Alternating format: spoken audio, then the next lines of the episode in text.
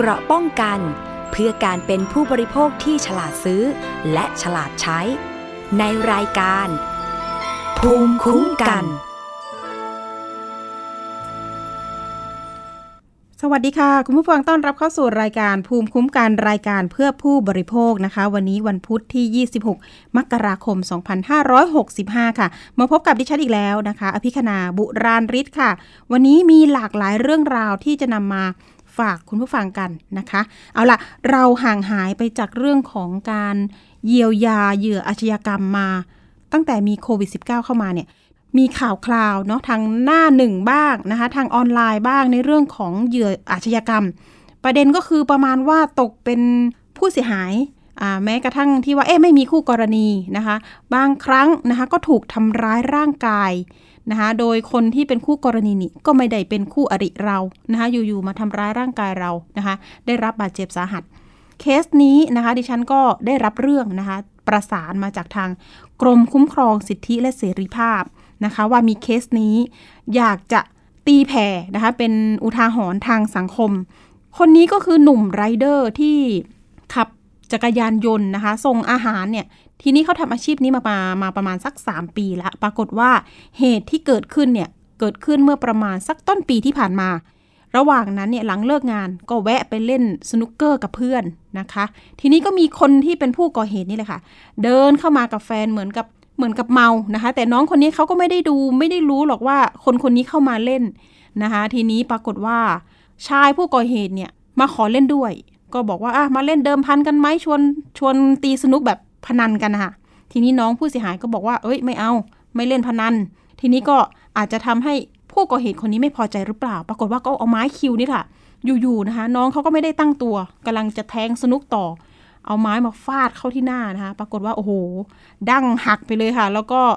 จอประสาทตาเนี่ยได้รับผลกระทบอย่างหนักนะคะ ตอนนี้ก็ต้องเข้าผ่าตัดอย่างต่อเนื่อง ปรากฏว่าไม่มีการชดใช้ค่าเยียวยาอะไรต่างๆ นานาทั้งนั้นเลยนะคะทีนี้ จะทำยังไงดีนะคะ เดี๋ยวเราไปติดตามรายงานเรื่องนี้กันก่อน แล้วก็เดี๋ยวเราจะได้พูดคุยกับทางรองอธิบดีกรมคุ้มครองสิทธิและเสรีภาพกระทรวงยุติธรรมด้วยค่ะ ไปติดตามรายงานกันก่อนค่ะ คลิปภาพจากวงจรปิดเผยให้เห็นนาทีที่ชายผู้ก่อเหตุ สวมเสื้อสีแดงคนนี้ เดินเข้ามาภายในโต๊ะสนุกเกอร์ พร้อมกับเพื่อนสาวเวลาประมาณ 22นาฬิกา40นาทีของวันที่ 5 มกราคมที่ผ่านมา ต่อมาเวลาประมาณ 23นาฬิกา55 นาที ชายคนดังกล่าว กลับเอาด้ามไม้คิวหรือไม้สนุกเกอร์ ฟาดไปที่หน้าของผู้เสียหาย จนล้มทั้งยืน ก่อนเพื่อนและเจ้าของร้านจะเข้าไปช่วย และนำตัวส่งโรงพยาบาล ส่วนจังหวะนั้นผู้ก่อเหตุได้หลบหนีไป ผ่านไปประมาณหนึ่งสัปดาห์กลุ่มเพื่อนของผู้บาดเจ็บ ช่วยกันติดตามคดี จนเจ้าหน้าที่ตำรวจสถานีตำรวจนครบาลหลักสองสามารถจับกลุ่มตัวผู้ก่อเหตุได้ เบื้องต้นรับสารภาพว่า ทำไปด้วยความเมาสุรานายเก่งผู้เสียหายเล่าว่าณขณะนี้ตาข้างซ้ายยังคงพร่ามัว มองเห็นไม่ชัดเจน จากอาการจอประสาทตาได้รับผลกระทบ มีเลือดข้างในดวงตา ดั้งจมูกหัก โหนกแก้มแตก ต้องเย็บกว่า 20 เข็ม แม้จะจับผู้ก่อเหตุได้ แต่ยังไม่ได้รับการเยียวยาจากผู้ก่อเหตุแต่อย่างใด โดยผู้เสียหายยังยืนยันอีกว่า ไม่เคยรู้จักกันมาก่อน และไม่ได้เป็นคู่อริ เพราะตนมีอาชีพเป็นไรเดอร์ส่งอาหารมากว่า 3 ปี บางวันหลังเลิกงาน ก็จะแวะมาเล่นสนุกเกอร์กับเพื่อนเพื่อคลายเครียดบ้าง และบังเอิญมาเจอเหตุการณ์ที่ไม่คาดคิดแบบนี้ พอพออีกทีหนึ่งเขาเขามาแบบตื้อมาก จะขอเล่นด้วยให้ได้ แล้วก็ชวนแบบว่า เออจะแทงแทงแบบว่าเดิมพัน แต่ผมไม่ไม่ไม่ไม่เล่นอยู่แล้ว เพราะผมแทงแค่สนุกสนุก แล้วก็ถามชื่อผม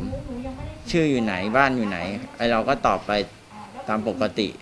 เขาบอกว่า ต่อไปบ้านอยู่นี่นะ แล้วก็ชื่อก็ชื่อนี้นะ แล้วทีนี้พอพอพอจบเสร็จจากคำที่เขา ผมตอบเขาไป แล้วผมก็ก้มลงแทงสนุก พอแทงลงปุ๊บ แล้วพอแทงไม้ที่สองก็เป็นอย่างในคลิปเลยครับ ผมก็ไม่เห็นอะไรแล้วตอนนั้น คนไม่รู้จักกันอยู่ดีมาทำอย่างนี้ ทั้งๆที่ไม่เคยทำอะไรให้ด้วย ให้เล่นก็ให้เล่นแล้ว ก็ยังจะมาทำเราอีก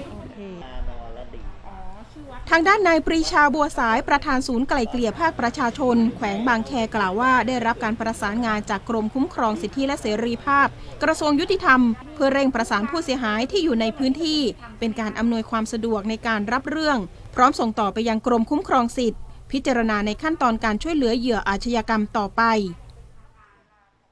เราเนี่ยสามารถจะรับเรื่องร้องเรียนจากไอ้นั่น พวกคดีอาญา มีคดีอาญาแทงกัน แล้วก็โดนข่มขืน อะไรแบบนี้คือเราก็สามารถจะถ้าเขาอะไรบางทีชาวบ้านไม่รู้เรื่องเราอาจจะเป็นตัวแทนของศูนย์เนี่ยนะพาไปแจ้งตำรวจมั่งหรืออะไรร้องเรียนไปที่กระทรวง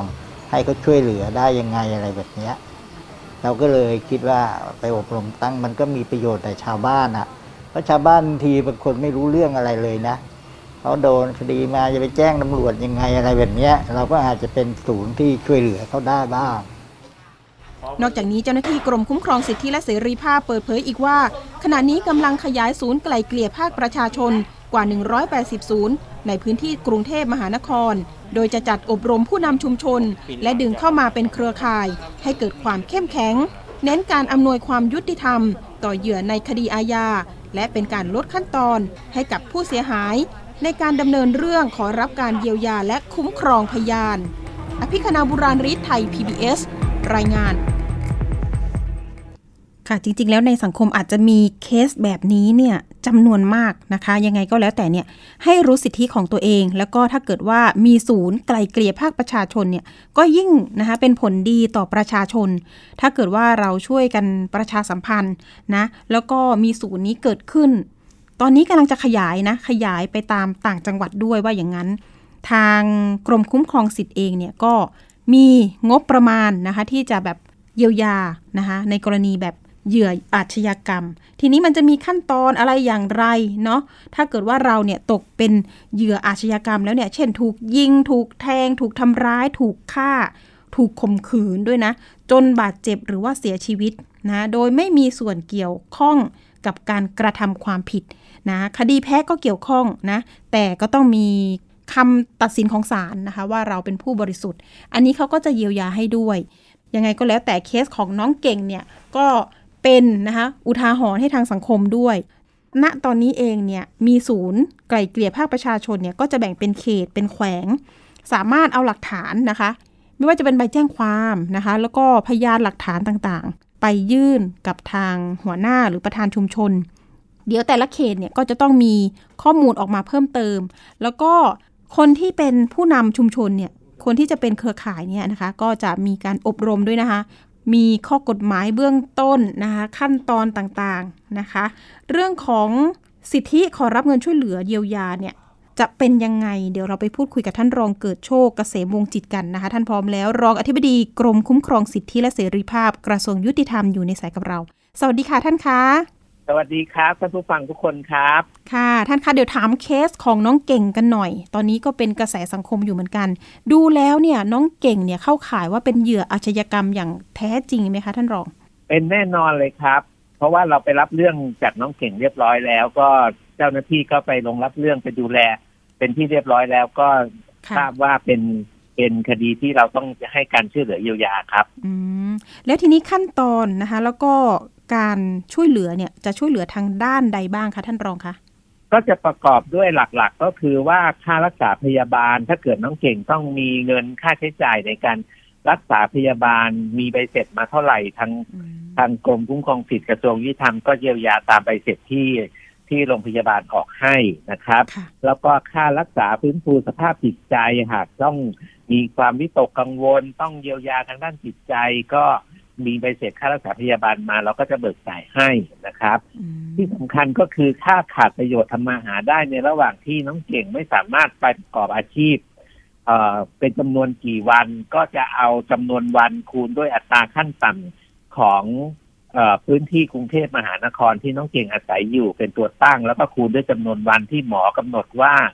จะต้องรักษาการรักษาตัวกี่วันไม่สามารถปฏิบัติงานได้อืมค่ะก็จะเอามาคูณเป็นจำนวนเงินเท่าไหร่ ก็เท่านั้นค่ะแล้วก็ตัวสุดท้ายก็คือค่าความเสียหายอื่น ก็จะดูว่าความบาดเจ็บมากน้อยแค่ไหน ก็ไม่เกินห้าหมื่นบาทครับท่านคะแม้กระทั่งว่าอะเป็นหนุ่มไรเดอร์ แต่ทีนี้รายได้มันจะไม่แน่ไม่นอน อันนี้ก็คือ สามารถเอามาบวกก็ลเอาบรายได้ขั้นต่ำอืมขั้นต่ำเนาะก็เอารายได้รายได้ขั้นต่ำของกรุงเทพมหานครครับ พื้นที่ของที่อยู่อาศัยครับ เห็นว่าการยื่นเรื่องตอนนี้ก็ง่ายขึ้นกว่าเดิม เพราะว่ามีศูนย์ไกล่เกลี่ยภาคประชาชนเกิดขึ้นแล้วใช่ไหมคะท่านรอง อันนี้เป็นยังไงใช่คะรับตอนนี้ในกรุงเทพมหานคร ในกรุงเทพมหานครเราเปิดอยู่ทุกแขวงในกรุงเทพมหานครก็คือร้อยแปดสิบแขวงอืมห้าสิบเขตค่ะตอนนี้เราเปิดเกินบางแขวงก็มีอยู่ทั้งหมดสองศูนย์ก็ตอนนี้เปิดไปสองร้อยสามสิบสี่ศูนย์ในทั่วกทมแล้วครับ ค่ะ ถ้าเกิดช่องทางประชาชนที่จะไปยื่นเรื่อง อันนี้มันจะประชาชนจะทราบได้ยังไงคะท่านว่าเอ๊ะมันมีนี่แหละค่ะ หัวหน้าชุมชนเราเนี่ยเป็นศูนย์นะ อันนี้จะมีการประชาสัมพันธ์หรือยังไงบ้าง คือถ้าเป็นศูนย์ตอนเนี้ยประชาชนอาจจะไม่รู้ว่าศูนย์อยู่ตรงไหนยังไง ก็เป็นหน้าที่ของเครือข่ายภาคประชาชนที่ตั้งศูนย์ขึ้นมาที่จะรู้เหตุการณ์จากข่าวในพื้นที่หรือเขารู้ได้เอง เนื่องจากเป็นคนที่อยู่ใกล้เคียง เพราะเรามองว่าตัวแทนของประชาชนคือแกนหลักในในที่จะอยู่ในชุมชนที่จะรู้เรื่องภายในชุมชน ถ้าเขารู้เขาก็จะรับเรื่องมาแล้วก็ส่งให้กระทรวงยุติธรรม แต่ถ้า ชาวบ้านคนไหนที่รับฟังรายการวิทยุนี้อยู่นะครับ ถ้าท่านเคยได้รับการถูกทำร้าย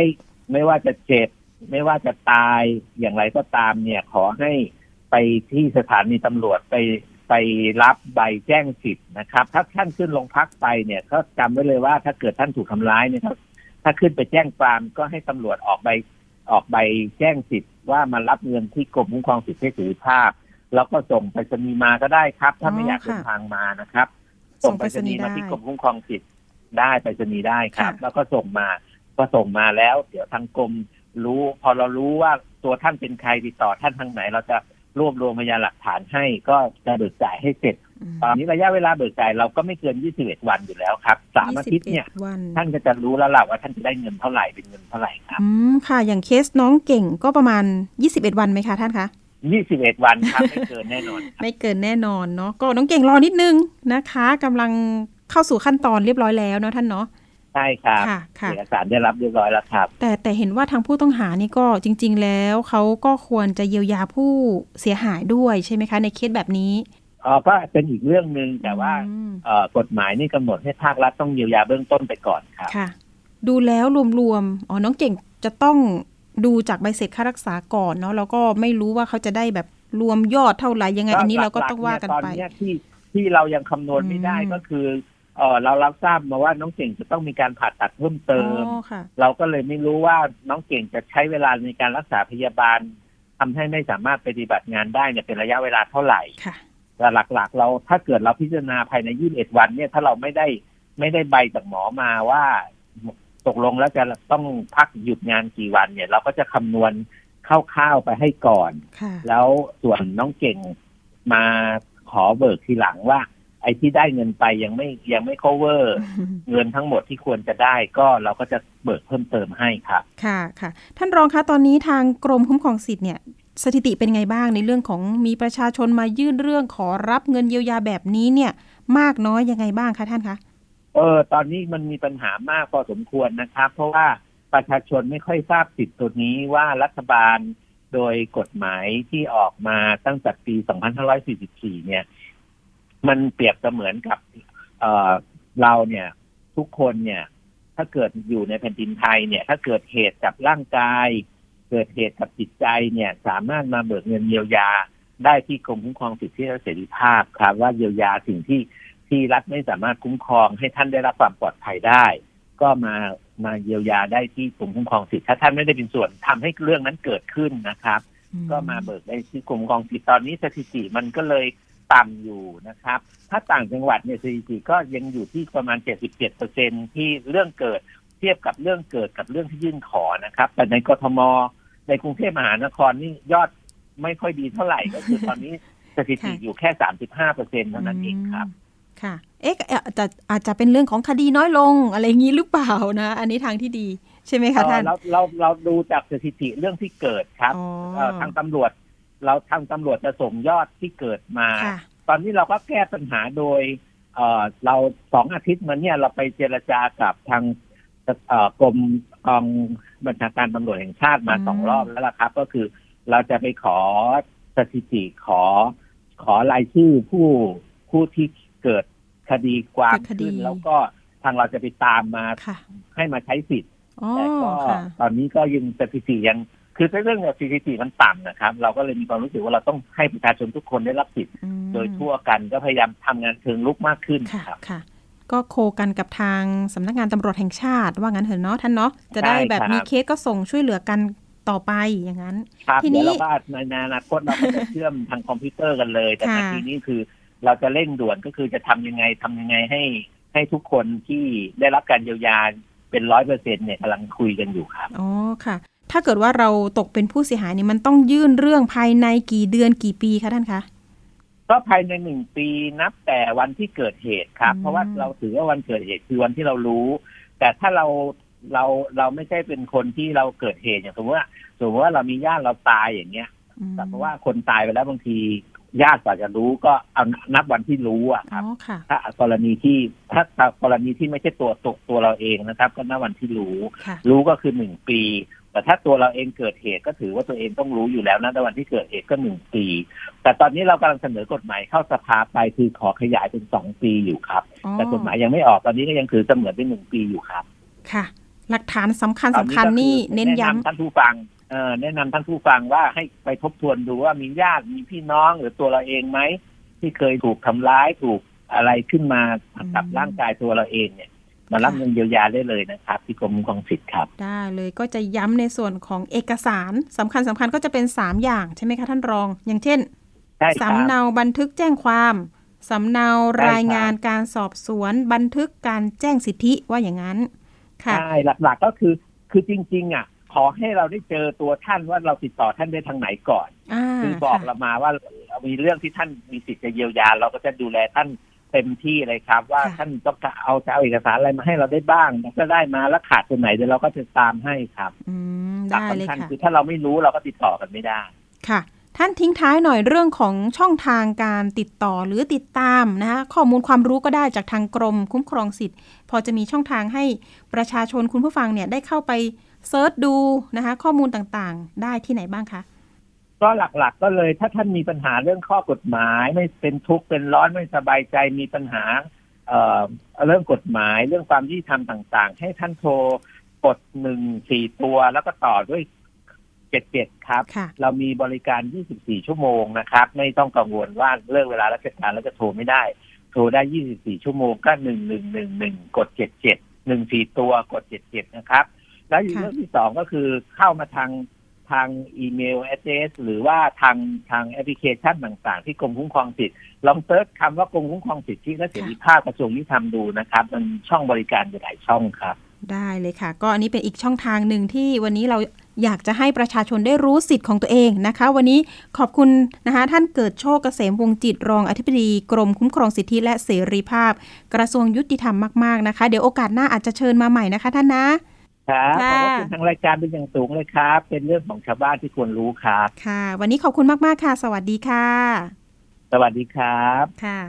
เอาละค่ะ อันนี้ก็เอามาฝากกัน เพราะว่าเดี๋ยวอาจจะมีเคสต่างๆ ตามมานะคะ สิทธิเสรีภาพเนี่ยเราจะต้อง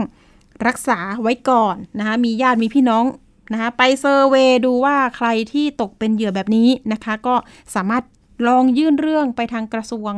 ยุติธรรมได้นะคะ โดยเฉพาะกรมคุ้มครองสิทธิและเสรีภาพ นอกจากนี้ต่างจังหวัดก็ยังมีนะคะสำนักงานยุติธรรมจังหวัด อันนี้ก็สามารถไปยื่นเรื่องได้นะคะอะสื่อสารกันไป ทีนี้มีเรื่องที่สองนะคะเรื่องนี้ก็อยากจะช่วยเหลือกัน เพราะว่าเป็นเรื่องของผู้บริโภคเหมือนกันนะ เรื่องของการท่องเที่ยว ตอนนี้เนี่ยปรากฏว่ามีผู้เสียหายนะคะที่ไปซื้อกิฟต์วอยเชอร์เพื่อท่องเที่ยวเพื่อ ทานอาหารนะคะ แต่ปรากฏว่ากิฟต์วอยเชอร์นั้นพอถึงเวลาแล้วไม่สามารถใช้ได้ นอกจากซื้อเพื่อไปเที่ยวแล้วเนี่ยยังมีการซื้อเพื่อซื้อมาขายไป รวมถึงมีพนักงานจากบริษัทดังกล่าวนี่แหละค่ะ ก็ไม่ได้รับเงินเดือนนะคะ จากบริษัทด้วย ทีนี้ก็เกิดการร้องเรียนเนี่ยแตกแยกเป็น 3 กลุ่มแล้วนะ ต้องเอามารวมกันให้ได้ณตอนนี้เนี่ยบริษัทก็ไม่ชี้แจงนะคะ ว่าเกิดอะไรขึ้น นะคะ ทีนี้เนี่ยทางรายการสถานีประชาชนเนี่ยก็เชิญในส่วนของผู้เสียหายนะคะ ที่ไปซื้อกิฟต์วอเชอร์นี่แหละค่ะ มานะคะเพื่อพูดคุยรายละเอียดแล้วก็เตือนภัยกันด้วยนะคะ ปรากฏว่าเนี่ยมีผู้เสียหายจำนวนมากนะคะ ราคาความเสียหายเนี่ยหลักล้านบาทเลยทีเดียวนะตัวแทนเนี่ยจริง ๆ แล้วบอกว่าหลายพันคนนะคะร้องขอความช่วยเหลือหลังซื้อกิฟต์วอเชอร์นะคะ ทั้งโรงแรมร้านอาหาร บริการต่างๆ จากบริษัทแห่งหนึ่ง แต่กลับไม่สามารถใช้งานได้จริงว่าอย่างนั้น เห็นบอกว่าบริษัทนี้อยู่ที่พัทยานะคะจังหวัดชลบุรี เกิดความเสียหายดังกล่าวขึ้น อันนี้เนี่ยเราได้รับเรื่องเนี่ยจะเป็นในส่วนของผู้ที่ซื้อ gift voucher นะคะ แต่ล่าสุดยังมีลูกจ้างเกือบร้อยคนนะคะของบริษัทนี้แหละ ปรากฏว่าไม่ได้รับเงินเดือนนะตั้งแต่ 1 เดือนถึง 3 เดือน เกิดอะไรขึ้น แล้วตั้งใจฉ้อโกงหรือเปล่า หรือว่าจะเป็นแค่คดีแพ่งนะคะ ตอนนี้ก็เห็นบอกว่า gift voucher เนี่ยผลิตออกมาเยอะมาก แล้วก็ขายในราคาถูกค่ะคุณผู้ฟัง เจ้าหน้าที่ตำรวจที่เราเชิญมาทอล์กในรายการเนี่ยฟังในพฤติการแล้วเนี่ยมันมองเป็นเหมือนกับว่า เอ๊ะ พฤติการมันเข้าข่ายอาญานะ แล้วก็บวกแพ่งไปด้วย จะเป็นแชร์ลูกโซ่หรือไม่นะคะ เพราะว่ามีตัวแทนเนี่ยมาซื้อกันด้วยนะคะ เหมือนกับว่าอะ PR โฆษณากันไปนะคะ มีดารงดารา มารีวิวกันด้วยว่าอย่างนั้น เอาละเดี๋ยวเราไปพูดคุยตัวแทนผู้เสียหายกันหน่อยนะคะ คุณโมสวัสดีค่ะ สวัสดีค่ะ ค่ะ คุณโมอยากจะให้คุณโมเล่านิดนึงว่า ไปเจอบริษัทนี้นะคะ ที่ขาย gift voucher มาเนี่ยได้ยังไงแล้วเขาขายแบบจูงใจยังไงบ้างคะเอ่อเริ่มแรกเลยค่ะโมเริ่มจากการที่หาที่พักวันเกิดคุณแม่ เมื่อมิถุนาปีที่แล้ว แต่ว่าเริ่มหาตั้งแต่พฤษภาปีที่แล้ว แล้วก็ไปเจอเฟซบุ๊กก็ค่ะเหมือนเป็นตัวแทนคนนึงเขาก็ขาย ค่ะโมก็ถามเขาซึ่งเป็นรุ่นน้องเราที่โรงเรียน ซึ่งโมเป็นคนพัทยาเลยค่ะ ก็เป็นรุ่นน้องที่โรงเรียนเราก็เลยเหมือนแบบเอ้ยเป็นรุ่นน้องไม่น่าจะน่าจะแบบพักได้จริงอะไรแบบเนี้ยค่ะค่ะ แล้วก็เราเองก็รู้ว่าตึกตึกเนี้ย มันอยู่ที่ไหน ก็เลยอะซื้อก่อนใบหนึ่งอะไรเงี้ยค่ะ แล้วเราก็เลยลองเอาไปโพสต์ story ว่าแบบเฮ้ยเนี่ยมีที่พัก voucher ราคาเท่านี้อะไรเงี้ย ก็มีคนสนใจ เราก็เลยรับมาขายต่อ พอทีเนี้ย ตั้งแต่วันนั้นนะคะก็มีการเปิดเปิดบ้านพูลวิลล่าเพิ่ม เปิดที่พักที่เป็นโรงแรมเพิ่มมีตกหมึกนู่นนี่นั่นเพิ่มอะไรเงี้ยค่ะเราก็รับมา แล้วเราก็ขายไปโดยที่เราก็ไม่ได้ซื้อจากน้องคนนี้ละ เพราะว่าน้องเนี่ยเหมือนแค่ไปรับมาจากตัวแทนอีกทีนึงแล้วน้องอะไม่ได้รู้รายละเอียดเกี่ยวกับบริษัท ไม่ได้รู้ว่าเป็นของบริษัทอะไรอะไรยังไงอะค่ะอืมแต่ว่าโมอะเปลี่ยนจากน้องคนเนี้ยไปซื้อกับพี่ตัวแทนรายใหญ่ เราก็เลย ซื้อกันมาตลอดจนกระทั่งเดือนธันวาที่ผ่านมา ค่ะ เกิดอะไรขึ้นคะ พอเดือนธันวาที่ผ่านมาเนี่ยจริงๆโมอะค่ะ มีบุ๊กิ้งที่ลูกค้าจะต้องเข้าพักในวันที่10ธันวา11ธันวา แล้วก็17ธันวา ตั้งแต่ไล่มาธันวาค่ะ คือมีบุ๊กิ้งทุกศุกร์เสาร์อาทิตย์เลย10ธันวาเนี่ยโมมีบ้านพูลวิลล่าสองหลัง แล้วก็11ธันวามีพูลวิลล่าหลังหลังหนึ่งตอนเที่ยงคืนครึ่ง ของวันที่9กำลังจะเข้าวันที่10ธันวาค่ะมีประกาศจากบริษัทปิดที่พักพูล่าทั้งหมดประกาศออกมาเราก็อ้าวยังไงล่ะทีนี้เป็นเทศกาลด้วยเนาะเพราะว่าเป็นวันรัฐธรรมนูญก็โทรไปหาลูกค้าว่าลูกค้าคะต้องขอขอโทษจริง ๆ เราก็มีการโอนเงินคืนลูกค้าไป เราแล้วทีนี้พอเช้ามาปุ๊บก็ประกาศอีกว่าบางหลังเข้าได้ บางหลังเข้าไม่ได้ ซึ่งมันเป็นวันที่ สิบแล้วแต่ว่ามาประกาศประมาณสิบเอ็ดโมงอะค่ะ แต่ว่าในการประกาศเนี้ยก็คือประกาศแค่ในกลุ่มไลน์ตัวแทนนะคะอ่าซึ่งโมอะขายมาเป็นปีแล้วแต่เพิ่งถูกเชิญเข้าไปในกลุ่มเนี้ย เมื่อประมาณเดือนธันวาต้นต้นๆเดือน ลูกค้าก็ไม่กลับมาแล้วค่ะ ก็เลยหาลูกค้าใหม่ แต่ก็ยังมีอีกคูล่าหนึ่งที่เราก็หาคนมาพักแทนไม่ได้ เราก็ต้องทิ้งบัตรมันไปอ๋อคือไม่ได้ทิ้งนะคะ คือยังบัตรยังอยู่ที่โม แต่ว่าเขาก็เหมือนแบบ ยังไม่ให้คำตอบไม่ได้ว่าบัตรเนี้ยจะจะกลับมาใช้ได้ไหมเพราะว่าเขาก็เหมือนประมาณว่าที่พักอะค่ะ ก็ยังใช้ได้ ก็ก็เขาเปิดให้อะแต่เราไม่ไปประมาณเนี้ยค่ะ ค่ะอืมแต่ว่าเราก็มีการการแจ้งเลื่อนไปว่า ก็เมื่อคืนน่ะประกาศเลื่อนไป ซึ่งเราก็รีบโทรบอกลูกค้าเนาะแล้วพอเช้ามาอย่างเงี้ยลูกค้าไม่โอเคที่จะที่จะกลับมาเดินทางเอออะไรแบบเนี้ยค่ะ แล้วก็หลังจากนั้นก็คือเข้าไม่ได้เลย แล้วก็ก็คือมีประกาศว่าจะจะ จะเลื่อนเป็นวันนั้นจะมาใช้ได้เป็นวันนี้ก็คือ ก็ก็ตั้งแต่วันที่สิบธันวาค่ะ ก็คือยังบัตรบัตรที่ที่อยู่ในมือโมตอนเนี้ยมูลค่าก็ค่อนข้างเยอะค่ะ ก็ยังก็ยังอยู่แล้วก็บัตรที่ขายไปก็ค่อนข้างเยอะอือฮึจนลูกค้าก็เริ่มทักกลับมาแล้วค่ะ ว่าจะได้เข้าเมื่อไหร่จะได้ใช้เมื่อไหร่อะไรประมาณค่ะนี้ค่ะค่ะ คุณโมซื้อไปกี่ใบคะตอนนี้คือความเสียหายคุณโมประมาณเท่าไหร่ ที่อยู่กับตัวโมนะคะ เฉพาะที่อยู่กับโมนะตอนนี้นะคะ ถ้าถ้าตีจากมูลค่าหน้าบัตรอะค่ะประมาณสองแสนสี่กว่าบาทโอ้สองแสนสี่หมื่นค่ะกว่า ตอนที่เราซื้อกับเขานี่ค่ะตกใบหนึ่งเท่าไหร่เอ่ย แล้วแต่อย่างค่ะอย่างอืมตกหมึกเนี่ยบางทีก็ร้อยเจ็ดสิบบาท บางทีก็ถ้าเราซื้อเยอะก็ร้อยยี่สิบบาท คือที่พักใช่ไหมคะเนี่ยบางทีก็170บาทที่พัก อันนี้ตกหมึกนะคะแต่ถ้าบ้านพูล่าเนี่ตยกหมึกบางทีก็ถูกสุดน่าจะหกร้อยบ้านพูล่าอืม จากราคาจริง ๆ มันเท่าไหร่คะจริงๆโมก็ทำพูล่าด้วย ของตัวเองอ่าราคาจริง ๆ ของโมนะคะ ก็คือเริ่มต้นที่สามพันเก้าค่ะอ่าฮะเพราะว่าเป็นหลังแบบแค่สามห้องนอน ทีนี้เขาจูงใจด้วยราคาเท่านี้ แล้วตัวแทนเนี่ยก็เอามาขายก็จะได้กำไรส่วนต่างนั้นไปถูกไหมคะใช่ทีนี้ใช่ใช่เราเราพอจะมีเบาะแสไหมว่า เอ๊ะ ทีนี้เจ้าของบริษัทเนี่ยเขามีพฤติการที่ เป็นอาญาหรือตั้งใจมาช่อโกงไหมอันนี้เป็นยังไงบ้าง คือตอนแรกอะค่ะ ไม่ไม่ไม่ได้รู้เลย แต่ว่าพอพอเหมือนพอเกิดเรื่องอะค่ะก็มีกลุ่มไลน์โมไม่แน่ใจเหมือนกันว่าใครเป็นคนสร้างอือฮึก็รวบรวม คือคือต่างคนเนี่ยไม่ได้รู้จักกันค่ะแต่อาจจะมีบางคนที่ที่ที่ขายด้วยกันที่เคยซื้อต่อต่อๆกันมาก็อะเฮ้ยเขามีกลุ่มนี้นะเข้าไปสิมีกลุ่มนี้นะเข้าไปอืมอะไรอย่างเงี้ยค่ะ ก็เข้าไปซึ่งพอไปเห็นมูลค่าของวอลเชอร์ค่ะ ที่ทุกคนซื้อไปเนี่ย คือมันมันเยอะมาก มันเยอะจนโมบอกว่า ถ้าสมมติว่าไม่เกิดเหตุการณ์เนี้ยค่ะ มันจะเข้าพักได้จริงครบทุกคนไหม คือมันก็มีการตั้งคือคือส่วนตัวก็คือตั้งคำถาม อย่างบ้านพูล่าบางหลังอะค่ะ อ่าเจ้าของบ้านออกมาพูดว่าเช่าแค่หนึ่งปีใช่ไหมคะซึ่งหนึ่งปีมันก็แค่สามร้อยหกสิบห้าวัน แต่บัตรอะมันออกมาเกินเกินจากนั้นมากอืมๆอย่างเนี้ยค่ะพี่เห็นในมือของผู้เสียหายบางคนที่มาออกรายการนะโอ้โห เป็นปึกเลยนะ เยอะมากซื้อซื้อมาเยอะมากใช่อะใช่ทีนี้ค่ะใช่ทีนี้ของน้องโมเนี่ยได้มีการแจ้งความไหมคะหรือว่ามีการติดต่อไปทางเจ้าของบริษัทบ้างไหมโมติดต่อไปเขาว่ายังไงตอนที่เกิดบ้างเรื่องแรกๆเดือนธันวาคือ ตอนแรกเลยก่อนที่จะเป็นวันที่สิบอะคะก่อนที่วันที่สิบที่จะประกาศว่าแบบติดชั่วคราวอะแต่ติดยาวไปจนถึงวันนี้ มันเกิดเหตุการณ์ช่วงวันที่ห้าธันวาห้ากับหกธันวาซึ่งของโมเนี่ยหลังๆเนี่ยค่ะโม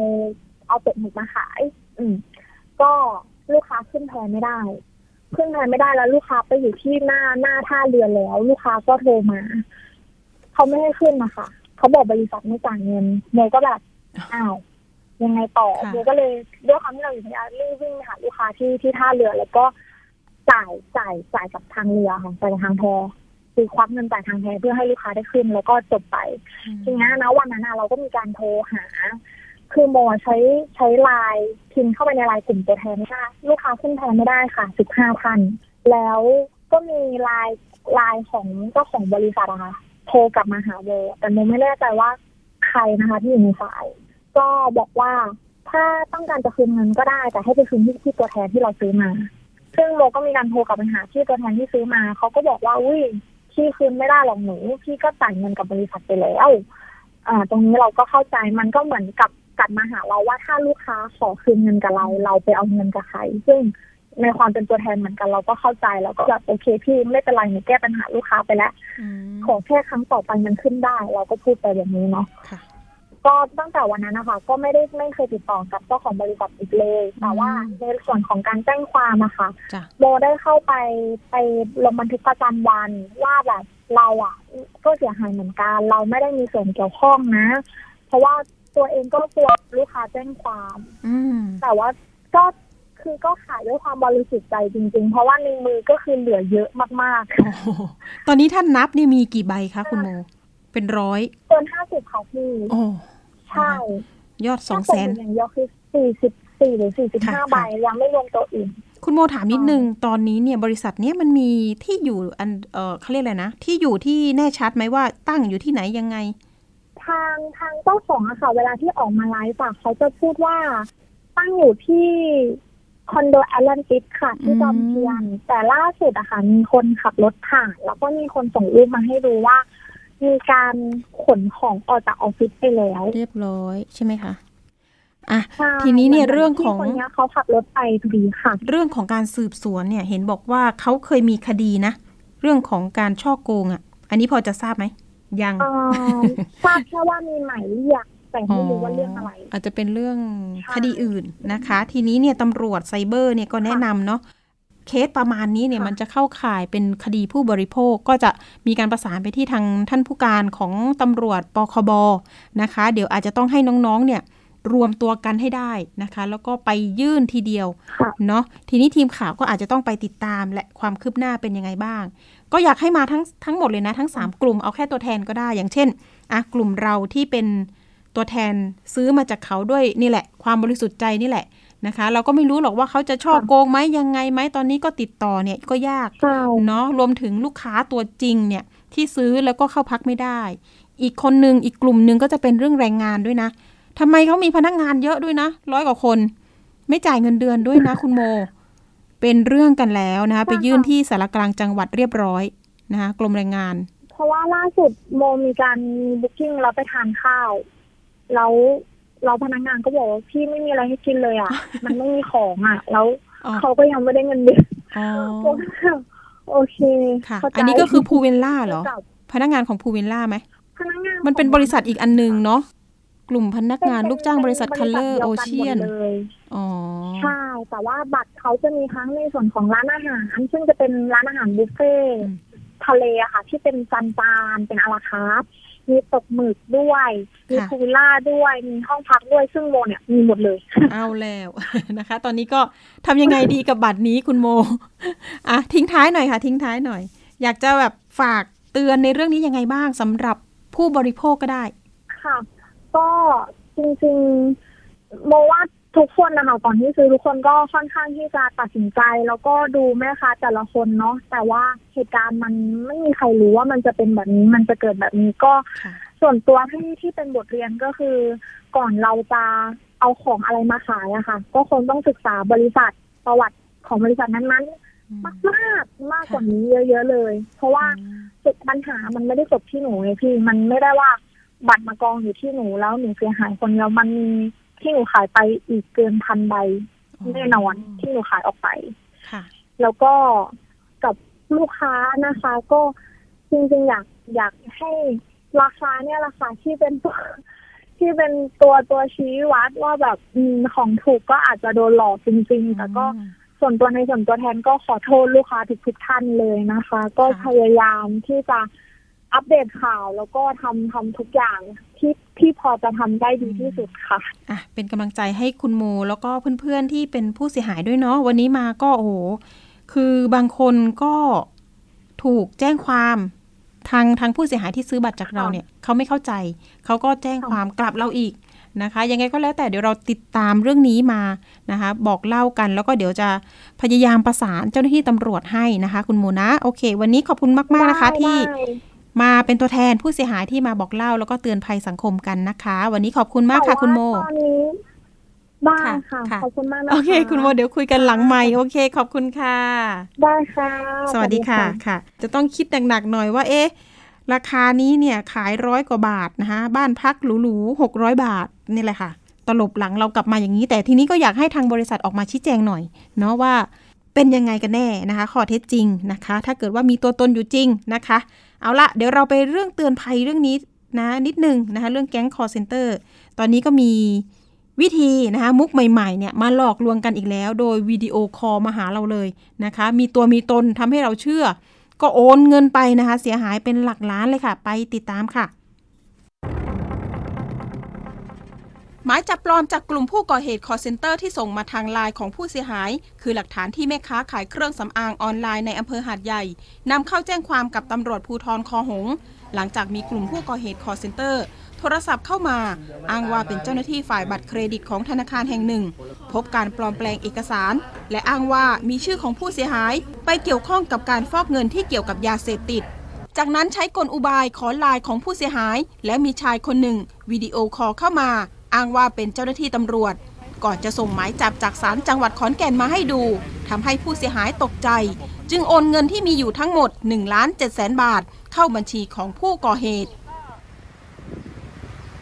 โทรมานะคะที่เขาบอกว่าอันนี้จะเป็นเหมือนเหมือนเหมือนในแอปเนี่ยเราไปติดตั้งได้เลยว่า มันจะขึ้นว่าเป็นเบอร์มิจฉาชีพ แต่เอาจริง ๆ แล้วนะคะ บอกเลยว่าฝากไว้เลยว่า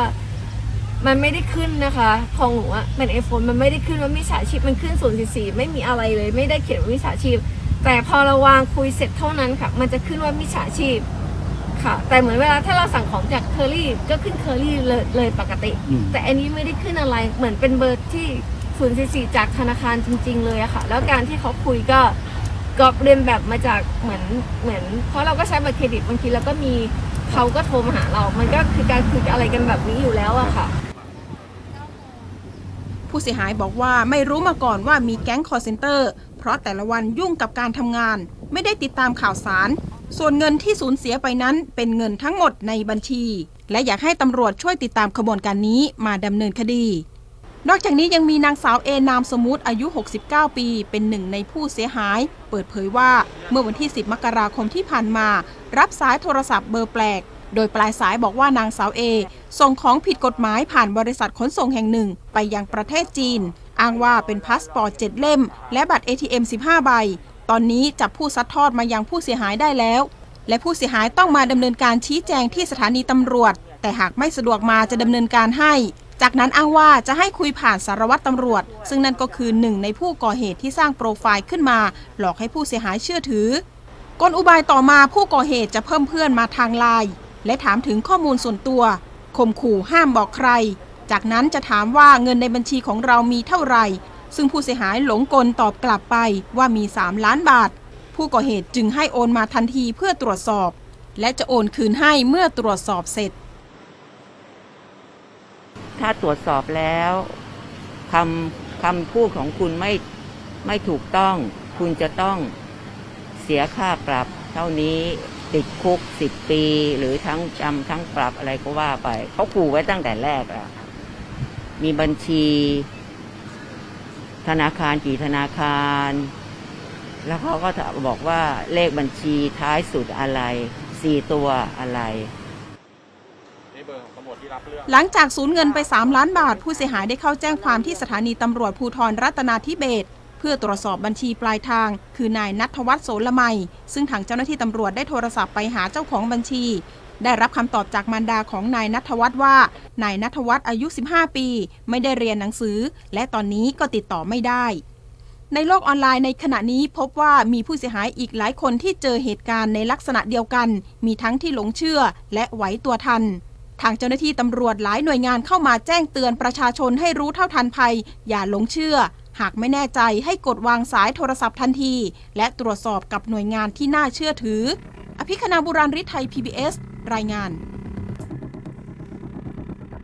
ค่ะเน้นย้ำเรื่องนี้กันนะคะตำรวจไซเบอร์บอกว่าไม่มีล้านเปอร์เซ็นต์ที่จะนะคะมีการให้โอนเงินไปให้ตำรวจตรวจสอบนะคะ อันนี้ ฝากเตือนกันหน่อย เอาละไปช่วงคิดก่อนเชื่อนะคะกับดรแก้วกังสดานอัมภัย นักพิษวิทยาและคุณชนาทิพย์ไพรพงศ์วันนี้ มีเรื่องของกาแฟแก้ง่วงนะตอนที่ 2 กาแฟแก้ง่วงได้จริงหรือ ถ้าเราอดนอนแล้วดื่มกาแฟเพิ่มระดับคาเฟอีนในร่างกายให้ตื่นตัวหายง่วง แต่เมื่อผ่านไปไม่กี่ชั่วโมง ระหว่างทำงาน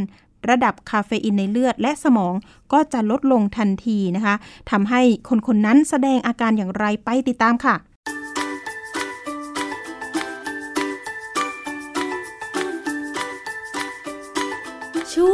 คิดก่อนเชื่อ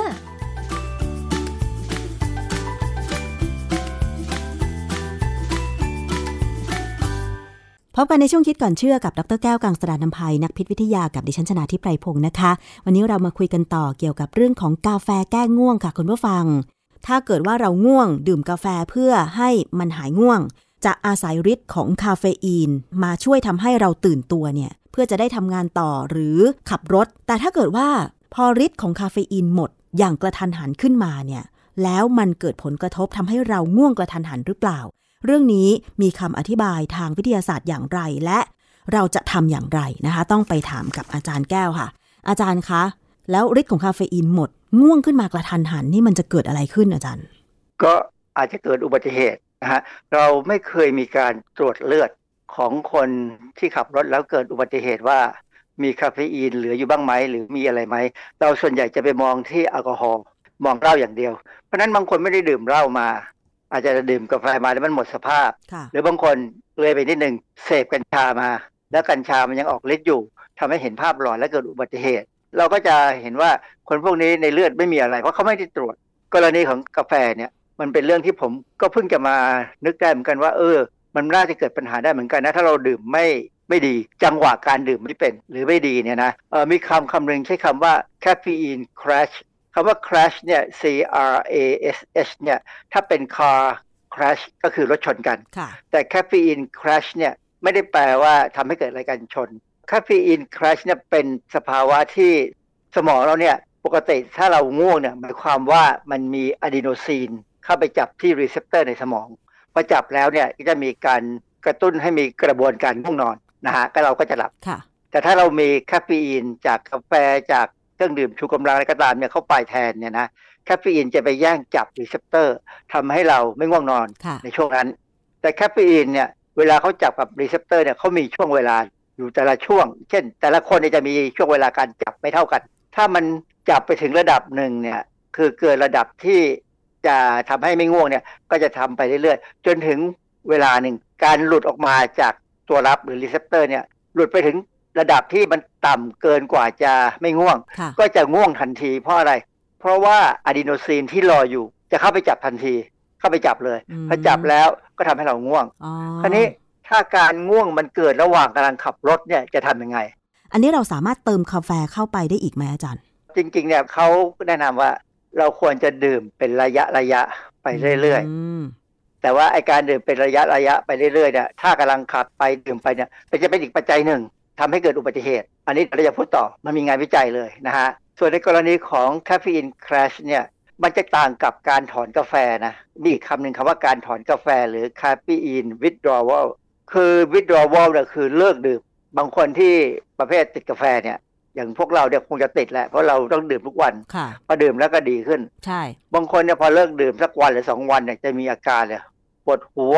เหนื่อยล้าพลังงานต่ำคือไม่มีพลังอะ ไม่มีค่ะหมดพลังนะงุนหิดบางที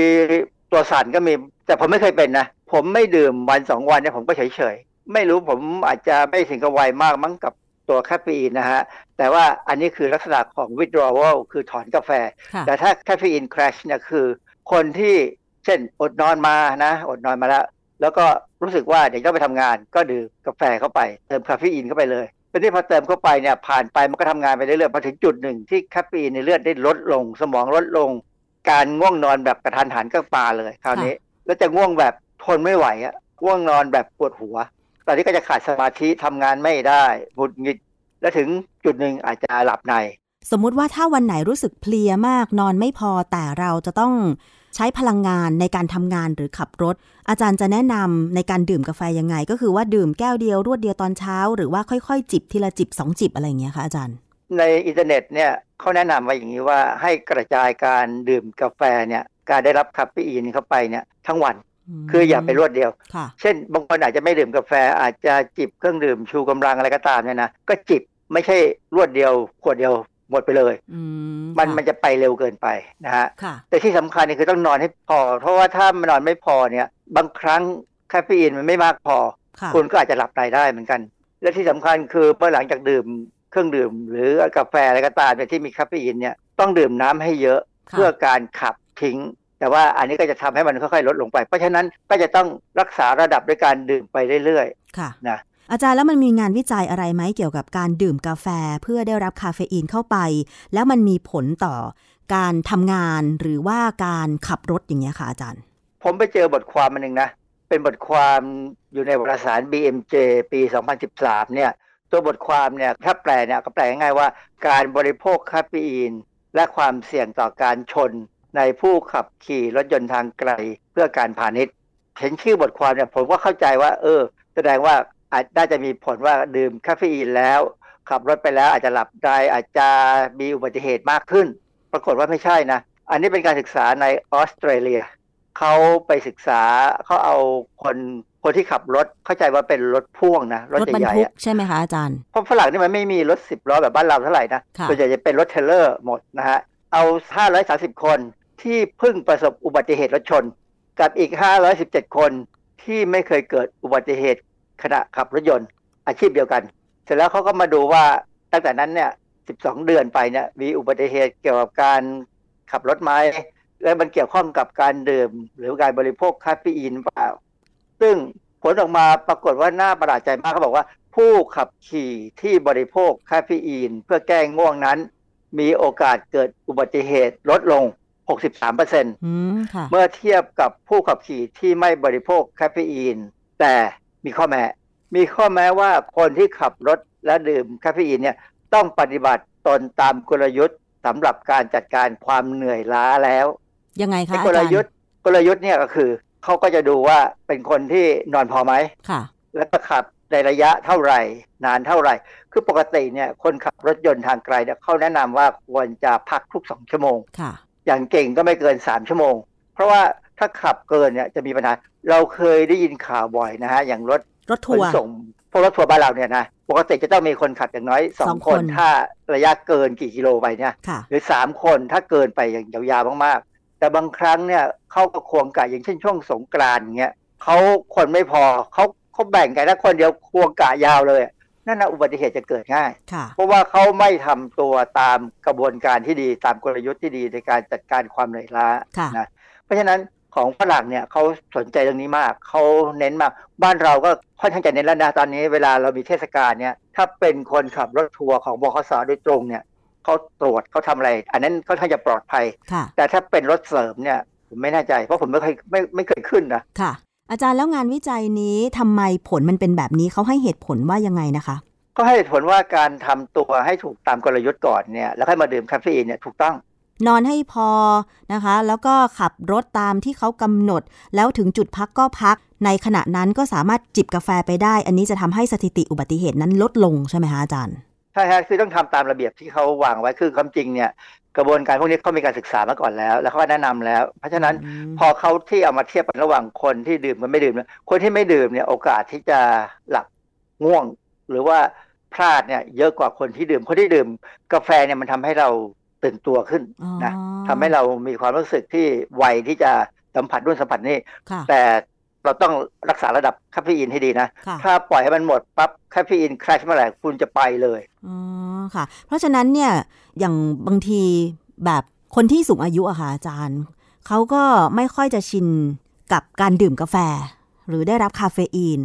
แล้วก็พอเราเป็นเด็กรุ่นใหม่อย่างเงี้ยนะคะ เราดื่มกาแฟเป็นประจำทุกวันวันละแก้วอย่างเงี้ย ก็มักจะมีคำเตือนจากผู้ใหญ่เหล่านี้ว่า อย่าดื่มมากเกินไป มันไม่ดีนะ ประมาณนี้ใช่ไหมคะอาจารย์ เพราะฉะนั้นเนี่ยก็ไม่ได้หมายความว่าคนที่ไม่ดื่มกาแฟ แล้วก็มาขับรถเนี่ยจะไม่เกิดอุบัติเหตุเหมือนกับคนดื่มกาแฟใช่ไหมอาจารย์ คือกลายเป็นว่าเสี่ยงกว่าอืมเพราะว่าเขาโอกาสที่เขาจะง่วงจะเป็นไปตามอายุก็ยิ่งมากขึ้นนะฮะอืมค่ะคือกาแฟเนี่ยถ้าดื่มเป็นเนี่ยมันจะมีประโยชน์ เนื่องจากว่าปริมาณกาแฟที่ดื่มพอเหมาะเนี่ยก็ช่วย จะจะให้คำว่าต้านมะเร็ง หรือลดความเสี่ยงมะเร็งก็ย่อมได้นะ เพราะว่ามันเป็นตัวไปกระตุ้นการทำงานของตับในการกำจัดสารพิษได้อ๋อนะค่ะแต่มีอีกเรื่องหนึ่งที่น่าสนใจคือต้องตามไปด้วยก็คือเป็นงานศึกษาของบริษัท Exxon Mobil Corporation เขาศึกษาเขาบอกว่า การดื่มไม่ว่าจะดื่มอะไรก็ตาม หรือดื่มกาแฟเนี่ยนะระหว่างขับรถเนี่ย มันก็อาจจะทำให้เกิดมีอุบัติเหตุได้เหมือนกัน ในแง่ในแง่ที่ว่าขับไปดื่มไปอืมแล้วหก แล้วมันหกกาแฟที่อยู่ในภาชนะเก็บความร้อนอะค่ะ ถ้ามันหกกับเวลาดื่มมันจะลงที่ไหน มันก็ลงที่กางเกง ใช่ เพราะฉะนั้นพอลงที่กางเกงแบบคนเราจะมีความรู้สึกเอ้ยเกิดอะไรขึ้นก็ต้องหันไปดู พอตาละสายตาไปจากถนนเนี่ยนะนั่นนะเป็นการเปิดโอกาสของการเกิดอุบัติเหตุมาก เพราะฉะนั้นถ้าจะดื่มกาแฟจริงเข้าข้างทางอือฮึจอดพักรถแล้วดื่มไปเลย หรือไม่อย่างนั้นก็ไม่ควรดื่มกาแฟที่ร้อนจัดเกินไปแม่อาจารย์ เอออาจจะดื่มโอเลี้ยงแบบบ้านเราก็ได้ แล้วก็เวลาดื่มเนี่ยก็ใช้หลอด ค่ะ ใช่ตาจะได้ไม่ต้องละมานะฮะใช่ซึ่งซึ่งเดี๋ยวนี้มันมีแก้วน้ำใหญ่ๆใช่ไหมที่มีหลอดด้วย ค่ะ ดิฉันคิดว่างานวิจัยที่เขาเผยแพร่ของ Exxon Mobil เนี่ย น่าจะเป็นการศึกษาในฝรั่ง ใช่ไหมคะ ในต่างประเทศแถบยุโรปหรืออเมริกา ซึ่งวัฒนธรรมการดื่มหรือแก้วกาแฟของเขาเนี่ย เท่าที่เห็นตาม ตามสื่อต่างๆ เนี่ยเขาจะไม่เหมือนคนไทยนะอาจารย์เขาจะเป็นแก้วกาแฟร้อนที่ไม่ใช้หลอดใช่ไหมอาจารย์ แล้วก็มีรูเล็กๆ ตรงฝา แล้วเวลาเขาจิบดื่มเขาก็ยกขึ้นดื่มแบบเนี้ยแต่ว่าคนไทยของเราส่วนมากจะไม่ค่อยจะจิบกาแฟแบบนั้น ส่วนมากของเราก็คือเป็นกาแฟเย็น เพราะว่าเราเป็นประเทศร้อนใช่ไหมแล้วเราก็ใช้หลอดดูดอย่างเงี้ย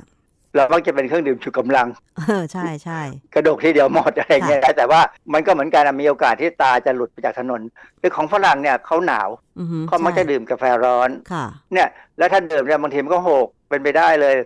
กระป๋องเฉพาะเนี่ยไม่ค่อยมีหรอกส่วนใหญ่เขาก็ใช้กระติกกันนะแต่ว่าเป็นกระติก Thermos อะนะเก็บความร้อนได้นะฮะ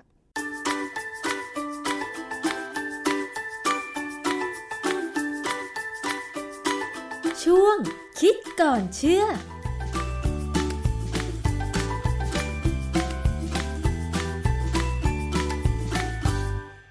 ค่ะ ขอบคุณสำหรับข้อมูลจากช่วงคิดก่อนเชื่อนะคะ เดี๋ยววันพุธหน้าเรามานะคะมีเรื่องราวต่างๆ มาฝากกันอีก วันนี้หมดเวลาสำหรับอภิคณาบุราริศแล้วนะคะ เจอกันใหม่ค่ะ สวัสดีค่ะ